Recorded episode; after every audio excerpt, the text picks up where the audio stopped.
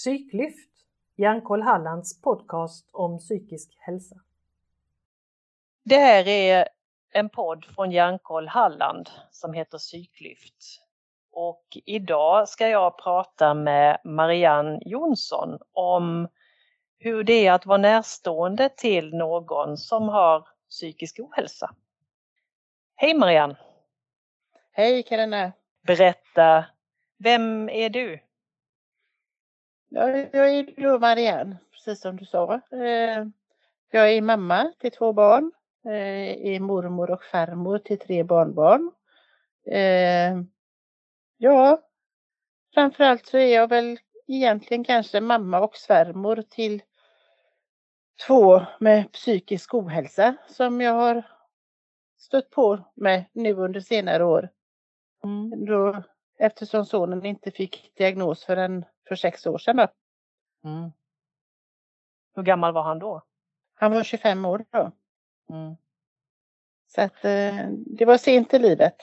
Mm. Ändrade det någonting för dig när han fick sin diagnos?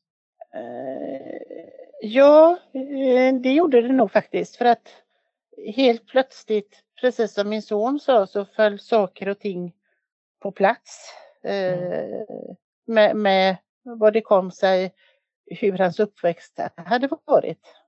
Mm. Eh, jag fick en eh, stor förståelse till varför vi i familjen hade levt som vi gjorde.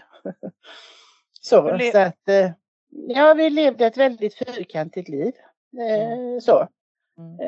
Eftersom det, det har man ju sett i backspegeln nu, om man så säger att det, det gjorde vi per automatik för att det mådde vi alla bra utav om man så säger. Mm. Eh, att hitta vägar att det inte blir så många hinder utan hitta lösningar på att det skulle gå så bra som möjligt. Mm. Så att, eh, ja. Eh, jag jobbar i och för sig som förskollärare också och har haft många barn med, runt mig med, med speciella behov men när man har någon i familjen så är det inte alltid man ser det i alla fall gjorde inte jag det på det sättet så att jag förstod det då. Mm. Men eh, i efterhand har jag förstått varför vi levde som vi levde som sagt var. Mm. Vill du dela med dig av vad det var för diagnos din son fick? Ja, han eh, har fått eh, ADHD och eh, eh, psykiater sa Asperger men det heter ju autismspektra 1 numera. Mm. Så, så att, eh, och psykiatern förklarade för oss också att eh, hans diagnoser hade tagit ut varandra. Eh, ända upp till tonåren. Eh, de, de liksom hjälpte varandra på traven men helt plötsligt så kolliderade de med varandra när han kom upp i, i åldern. Så. Mm. Det, det var liksom psykiaterns förklaring för oss. Och, och ja, eh, både jag och sonen tyckte väl att det var en väldigt bra förklaring eftersom det började hända saker för honom eh, längre upp i livet. Mm. Eh, där det visade sig att han inte mådde bra så mm. Eller, eller mådde sämre än vad han hade gjort innan om man så säger. Mm. Vad var det som, att, som fick er att, att, upptäcka det, att det, var, det hände någonting? Eh, det var nog tack vare att han fick en sambo som hade ADD-diagnos. Mm. Mm. Eh, som eh, tyckte att hon tyckte att eh, det var så mycket som stämde på henne och, och på hennes bror som har ADHD och sådär när min son berättade massa saker. Mm. Så att hon tyckte nej, nu måste vi ta tag i det här. Nu måste du få veta om det är det jag misstänker eller om, om det är något annat. Men du måste få hjälp på något sätt. Mm. Plus att han eh, med, eh, hade depression då så att vi hade tur och fick en väldigt bra läkare på vårdcentralen. Mm. Som eh, tyckte att nej men du kan inte gå må så här dåligt och vi kan inte bara säga att det är depression utan vi måste ta reda på om det finns något annat bakomliggande mm. som gör att du har depressionen. Mm. Och eh, hon frågade om han, hon fick skicka iväg honom till deras psykiater. Eh, eller psykolog först då. eh, för en utredning. Mm. Och till saken hör den att vi hade en, min son hade ändå liksom varit i kontakt med VPM först att, och skrivit en egen remiss. Men Mm. där var både jag och han på intervju och vi fick bara att ja, du har möjligtvis posttraumatiskt drama. Så. Jaha. Eller syndrom, ja. Men eh, man gjorde liksom ingen utredning utan de lämnade oss där i luften någonstans. Oj då. Eh, så att det var ju väldigt skönt att vårdcentralens läkare reagerade och tyckte att nej, vi måste göra någonting åt det. Mm. Och eh, här kunde inte jag själv vara med på det mötet. då, Så att jag pratade med psy- med psykologen och frågade om hon ville ha att jag skrev ner samma saker som jag hade sagt till dem på VPM och det tyckte hon att ja, det var ju jättebra att få det. Mm. Och eh, skriver två A4-ark till henne hur hans uppväxt hade varit. Och får bara tillbaks att gud vad utförligt och bra. Det här gav jättemycket och det var ju skönt. Mm. För det visade ju tillsammans med hans tester och sånt där då, att det var de diagnoserna han fick så småningom den, sen då. Mm. Mm. Så att, eh, ja det var skönt att ha någon som lyssnade och kämpade för honom. Såklart. Hade du som mamma någon gång funderat på att det kanske var någon bakomliggande diagnos? Eh, Inte någon di- bakomliggande diagnos, det hade jag nog inte haft i tanken, inte som jag var medveten om. Nej. Utan som jag sa tidigare att säger, kanske i bakgrunden eh, att det liksom fanns någonstans men inte att det var medvetet att man tänkte på det i alla fall. Nej. Men i, i och med att man ändå levde som man levde, som vi nu vet att vi gjorde, Mm. Mm. när vi har blivit medvetna så, så ja, det, det kanske ändå fanns där i och med att jag ändå har min pedagogiska utbildning som förskollärare Mm. eh, och har ändå har haft många barn under årens lopp med diagnoser eller där man har liksom misstänkt att "Jaha, mm, här är det någonting och hur kan vi hjälpa och hur kan vi jobba för att det ska bli så bra som möjligt där då. Mm. Hur är det att vara mamma till en, en son med autism och, och nej det sa du inte, du sa autismspektra, Jo, autism 1, ja, och, autismspektrat 1 och det. Och ADHD. ADHD. Mm. Hur, är det, hur är det att vara mamma till Ja. en son som nu då är, är vuxen? Eh, ja, det, ibland är det tufft. Mm. Eh, men samtidigt så ger det väldigt mycket för att han är otroligt bra på att beskriva saker och ting om hu- hur, eh,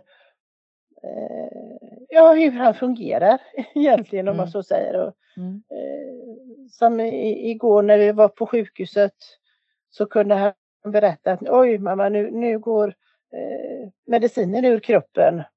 Mm. Och nu börjar liksom mina diagnoser kämpa med varandra. Mm. Eh, och då, då, vet, då vet jag liksom att okej, nu får jag tänka mig för eh, hur jag gör saker eller hur jag säger eller kolla med honom hur det är okej att jag pratar med honom om man så säger för att han inte ska bli för orolig eller må för dåligt om man så säger. Mm. Så att eh, han, han är ju, hans diagnoser och han har ju lärt oss väldigt mycket Mm. hur han fungerar. Och då är det ju mycket lättare att hantera det också om man så säger. Såklart. Mm. Skulle du säga att det är en mammas sjätte sinne? För du berättade innan att ni, ni levde i familjen ett liv som på något sätt underlättade för er alla trots att ni egentligen inte visste då att han hade några diagnoser. Men skulle du säga att det är mammas sjätte sinne att man på något sätt lär sig hur man ska leva för att eh, kunna få ens barn att må så bra som möjligt? Eller hur, hur har du gjort? Ja, ja, jo, nej men alltså det, delvis det och sen så tror jag att jag var även uppvuxen eh, med, med ett väldigt fyrkantigt liv egentligen i, i barndomen också. Mm. Eh, med, med, mina föräldrar fast väldigt, ja, väldigt tajt familj om man så säger. Mm. Och vi skapade också en väldigt tajt familj med, med, våra barn, jag och min man. Så att eh, ja, det kanske var både mitt och, och min mans sjätte mm. sinne mm. som spelar roll. Att vi faktiskt, för, för vi har ju ändå stöttat varandra i, i våra tankar och hur vi tänker och, och diskuterat mycket fram och tillbaka. Och hur Mm. gör vi nu för att det ska funka och sådär. Så att eh, ja. Mm, när du säger att ni levde ett fyrkantigt liv, vad menar du med fyrkantigt? Ja, hur ska man förklara fyrkantigt liv? Jo, nej men just det här att man eh, var mån om att man berättade vad man skulle göra och, och eh, försökte att hålla på det där man hade planerat, även om vi eh, även kunde vara väldigt frimodiga och liksom, åh nu hittar vi på det här, men det var ändå liksom eh, att det fanns alltid någon förberedelse i alla fall att det kanske kommer att hända på något sätt. Mm. Så, Så ni, att, föl eh, ja, ni följde planen som ni hade lagt upp då, ja, oftast. Mm. Och, och backade vi på planen så kunde vi alltid liksom förklara vad det kom sig att vi backade på planen. För att Mm. det, ja, om det hade hänt någonting som gjorde att det gick inte att genomföra eller så. Mm. Vad skulle du säga är den största utmaningen med att vara, nu sa du ju du är både mamma och svärmor faktiskt till Ja, eh, personer med psykisk ohälsa. Vad skulle du säga är den största utmaningen? Ja, men den, den största utmaningen är nog att jag är väldigt på ofta. Och det vet jag att det funkar inte alltid. Eh, så, utan man, man får lära sig att tänka efter och eh, jag är sådär väldigt snabb i min tanke så att jag kan liksom häva ur mig saker ibland och så känner jag att nu var jag lite för snabb för jag kom på Ja. en annan tanke på vägen. Eh, och, och då får jag säga nej, stopp, ursäkta mig, men vi reviderar. Mm. Mm. Eh, vi backar bandet så. Så jag har liksom lärt mig hu- hur det funkar för både min son och svärdotter för att det liksom ja, inte ska bli kaos om jag så säger för dem. Mm. Så att, eh, och, och det märker jag ju att jag faktiskt har nytta i mitt arbete. Med att jag har blivit ännu mer lyhörd med, med barn på jobbet då. Mm. hu- Hur det funkar eller inte funkar. Mm. Det var också en fråga som jag hade det där om du, om du känner att du har lärt dig saker som du har nytta av i, i andra sammanhang med andra Ja. människor och det, det var ju du inne på nu då. Ja, ja nej, men man ha- har fantastisk eh, nytta utav och vi har väldigt många givande diskussioner på jobbet. Eh, tack vare eller på grund utav eller hur man nu ska se det med, med den erfarenheten. Dels, dels den erfarenheten man har från början i sitt yrke men sen den erfarenheten man har fått med att ha någon med psykisk ohälsa runt sig. Mm. Så att eh, ja, det, det har varit en jobbig men ändå spännande resa. eh, Mm. Så som man har haft och har. Mm. För man lär sig nästan något nytt varje dag om man så säger. Mm. Tycker du att du som närstående, mamma och svärmor då, tycker du att du har fått den hjälp du behöver ha? Nu har jag ju tur att jag har eh, föreningar som jag har fått kommit in i. Mm. Bara, bara för sånt som har hänt runt omkring som jag har, sökt hjälp ifrån då. Eh, Mm. Eh, Så att ha- hade jag inte råkat komma in i attention och, och, och även eh, sedermera det här NSPH så hade jag nog inte haft samma goda hjälp Nej. som jag har haft den vägen. Eh, för att vården och så, det har, kan jag nog inte säga att jag har liksom inte ens fått frågan om jag behöver någon hjälp. Mm. Utan eh, det är att man har träffat på likasinnade om man så säger. Mm. som, som har kunnat stötta en och, och eh, ja, min man naturligtvis. Och, Mm. eh, även faktiskt då både svärdottern och, och sonen eh, tr- trots sina egna problem då om man så säger med, med sina, sina diagnoser Mm. så har de ju ändå kunnat hjälpa genom att kunna vara så bra i sina förklaringar till vad de behöver. Mm. Eh, och att jag har även vansinnigt goda människor, som, ja, kompisar och arbetskompisar som man har kunnat stöta och blöta och, och kunna få lov att och kräkas ur sig som vi brukar säga när man Mm. har haft det jobbigt och så, så att man får ur det systemet men också att man har någon som lyssnar på en. För Mm. det är nog det viktigaste faktiskt. Mm. Att man har någon som lyssnar även om de inte förstår. Så att just bara att man får lov att, att prata av sig. eh, Det är nog det som har varit viktigast för mig.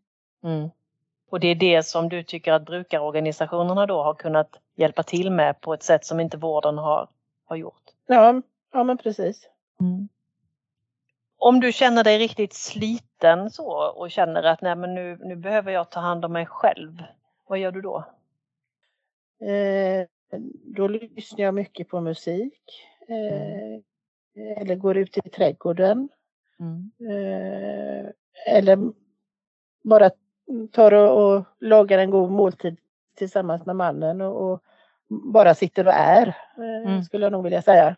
Mm.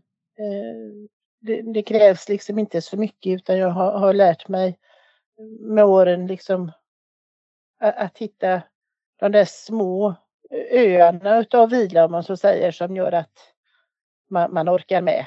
Mm. Har du, kan du tänka dig eller har du någon, någon händelse eller situation som, som du vill berätta om där du känner att ja, men det här var något som var väldigt speciellt och det hade inte hänt om inte det hade varit så att, att jag hade en son eller en svärdotter med psykisk ohälsa och jag var den som, som står dem nära. Finns det någon sån situation som du kan dela med dig av? Ja. eh, eh, Positivt eller negativt? Eh, Ja, eh, en otroligt negativ sak har jag ju där, där det blev jobbigt med myndigheterna med sonens och hans familj. Mm. Eh, Där det liksom blev väldigt tokigt och det var men det var även positivt för det var där jag fick tag på attention då. Mm.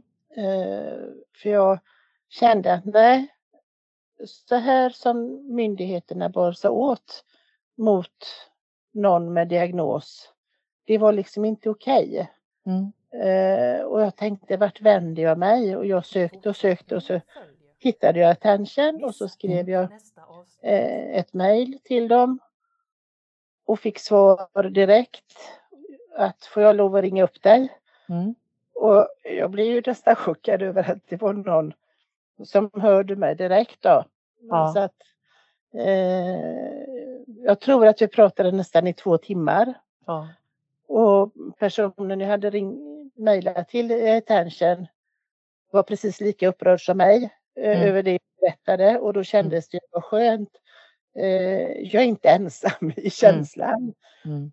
Så, och, och det stärkte mig ju att liksom våga gå vidare och slåss för, för Mm. deras rätt om man så säger. Mm. Sen, sen har det i slutändan blivit väldigt bra trots allt med, med det som myndigheterna gick in och gjorde.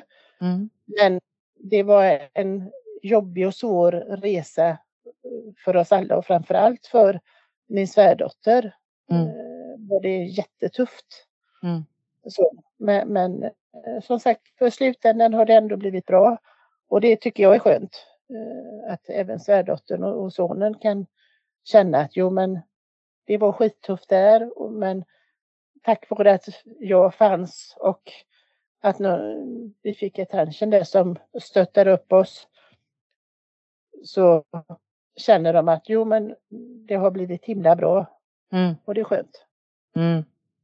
Och det är ju ett, ett väldigt gott exempel på hur svårt det kan vara om man står ensam och hur viktigt det är att känna att, att det finns någon bakom en som, som backar upp så att man känner att man orkar och, ja. och är på rätt spår. Precis. Det, mm. Va, det, Just det där att inte känna sig ensam. Ja. Om du tänker tillbaka på, du sa att, att eh, det var inte så många år sedan som ni fick veta vad det var för diagnoser som förklarade hur ni hade haft det under alla år egentligen då. Vad önskar ja. du att du hade vetat tidigare? Framför allt så önskar jag nog för att om jag tänker tillbaks på det så, så var det ju inte så att vi liksom inte sökte hjälp eftersom eh, sonen var väldigt svårt mobbad. Mm. Så tog jag ju kontakt med både kurator, eller både jag och min man då, kurator och psykolog på skolan. Men och ändå var det liksom ingen som såg några tecken.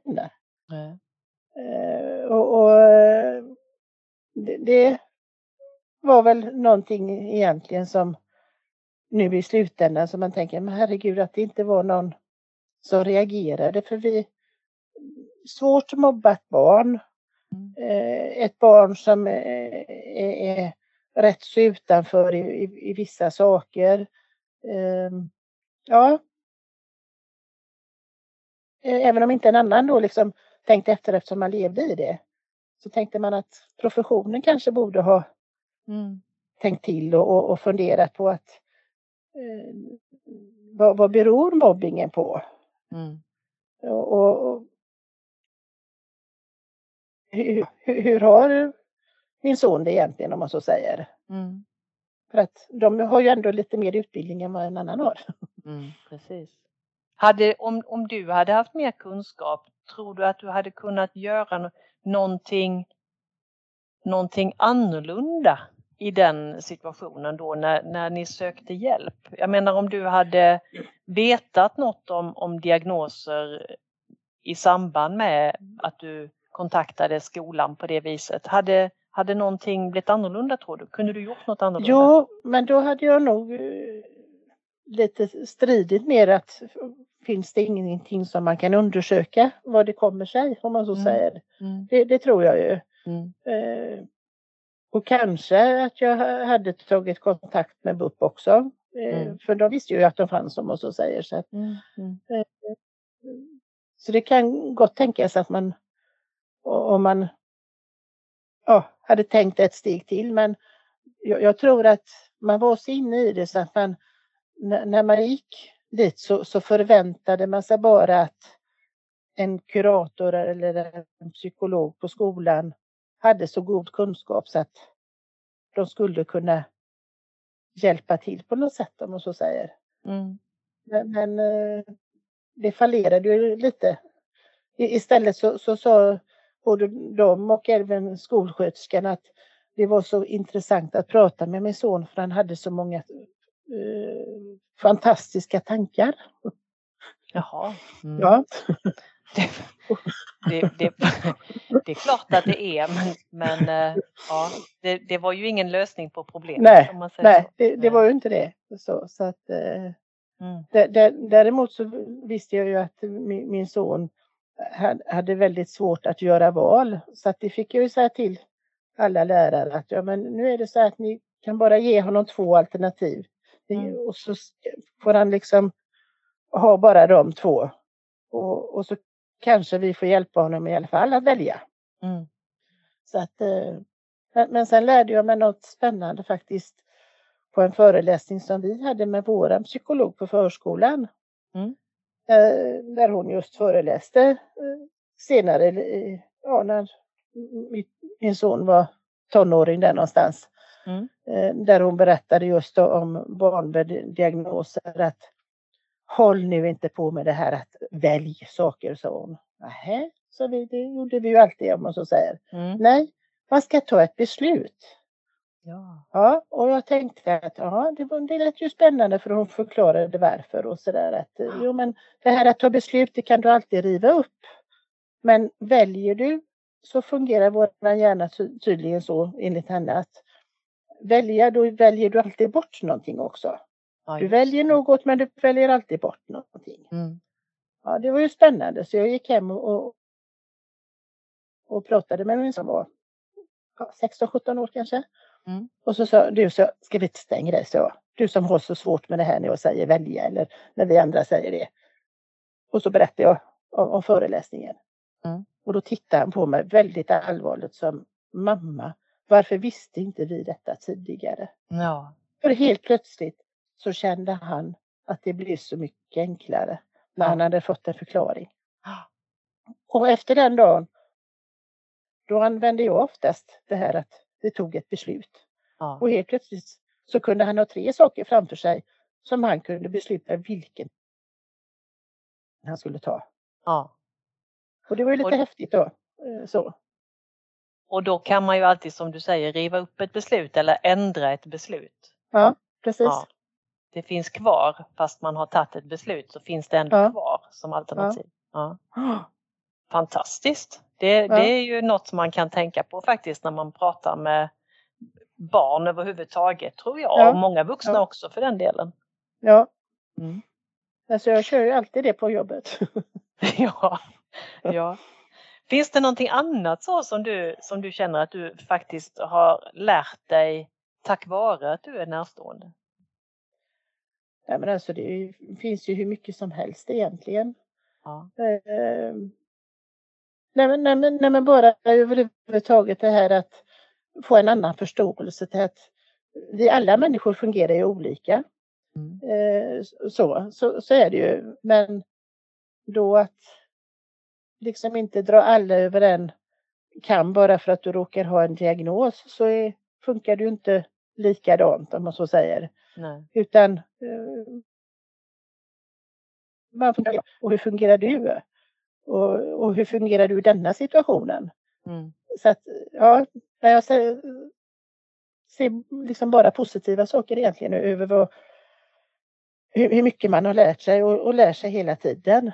Mm. Det, det, det liksom satte egentligen hela vardagen och, och he- hela livet på ända lite grann så men gjorde, att man får en så mycket större förståelse för alla runt omkring sig antingen du har diagnos eller inte. Mm. Människor är olika. Så är Ja precis, Mm. precis. Mm. Avslutningsvis så tänkte jag höra om du med all den erfarenhet du har, har du något gott råd att dela med dig av till de som lyssnar på den här podden och känner igen sig i din situation men kanske inte, kanske inte har kommit så långt än? Ja, alltså det rådet jag kan ge det är att sluta aldrig kämpa, våga kämpa. Mm. eh, hitta någon eh, som, som du trivs med, som, som du känner att du kan få stöttning i så att du orkar kämpa. Mm. För det, det är det som gäller. Att man, man orkar. Mm. Och det gör, jag har ju gjort det tack vare att jag har alla runt omkring mig som har, har stöttat mig. Mm. Så att det är väl det jag önskar att alla människor har någon eller några som är de där riktigt goda stöttarna. Mm. Eh, Det tror jag att det, det är liksom det viktigaste. Och våga, som jag gjorde nu då, att våga sök någon som kanske har med diagnosen att göra, Mm. som kanske vet lite mera, Mm. som kan ge dig den där lilla extra stöttningen som gör att du orkar. Mm. För det, det, är, det är fantastiskt viktigt. Precis och kanske också kunskapen, så för kunskap Ja. är ju viktigt i det här sammanhanget. Att man, att man känner att man, man har tillräcklig kunskap för att argumentera eller för att kämpa Ja. som du säger. Precis. Men visst är det så att kämpandet i sig också ger en belöning i andra ändan? Oh, det är inte oh, bara ja. jobbigt. Det, nej, det, nej, nej. För, för, för var, var, varje lite milstolpe som du når Ja, är ju så fantastiskt stor seger mm, eh, faktiskt. Som, som gör att du, du, du får den där energikicken för att orka fortsätta med nästa Mm. bit om man så säger. Och att, att man vågar ta en bit i taget. Tro inte att det liksom det är precis som att du byggde inte Rom på en dag. Nej. Nej, tro inte att det vänder över ett dygn. Precis. Utan ta en liten bit i taget och, och var glad för varje del som faller på plats som man så säger. Mm. Och sök kunskap. Det är precis som du säger Mm. att det, det är jätteviktigt. Mm. Och att våga söka kunskap på olika ställen. Både läsa om det på nätet men framförallt att titta någon som har erfarenheten tror jag är viktigt. Mm. Och jag tänker också att vissa, i vissa situationer så tar det lång tid när man kämpar. Det, det, det är saker som verkar inte röra på sig men det händer ändå någonting. Och i andra sammanhang så, och andra situationer så kan det gå lite snabbare framåt. Så att man får Mm. inte tappa modet heller om det tar tid. Nej. Nej, precis, precis. Fantastiskt intressant och spännande att ta del utav dina erfarenheter av att vara mamma och svärmor. Mm. Är det någonting som du känner att du vill lägga till innan vi avrundar? Nej, och orka vara den du är. Det är viktigt. Det är väl eh, fantastiskt bra slutkläm som gäller alla människor. Ja, precis, Mm. precis. Och hur svårt kan inte det vara? Men det är viktigt, Det, det är viktigt som du säger att orka. det, det, det kan vara svårt men, men eh, att våga Ja. vara den man är är viktigt. Ja. Så sant.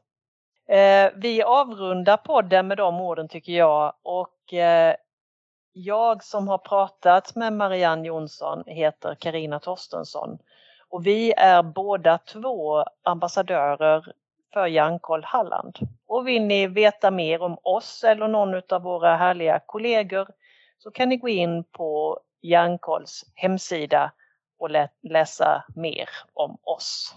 Tack för att du har lyssnat och vi hörs igen. Fortsättning följer. Missa inte nästa avsnitt.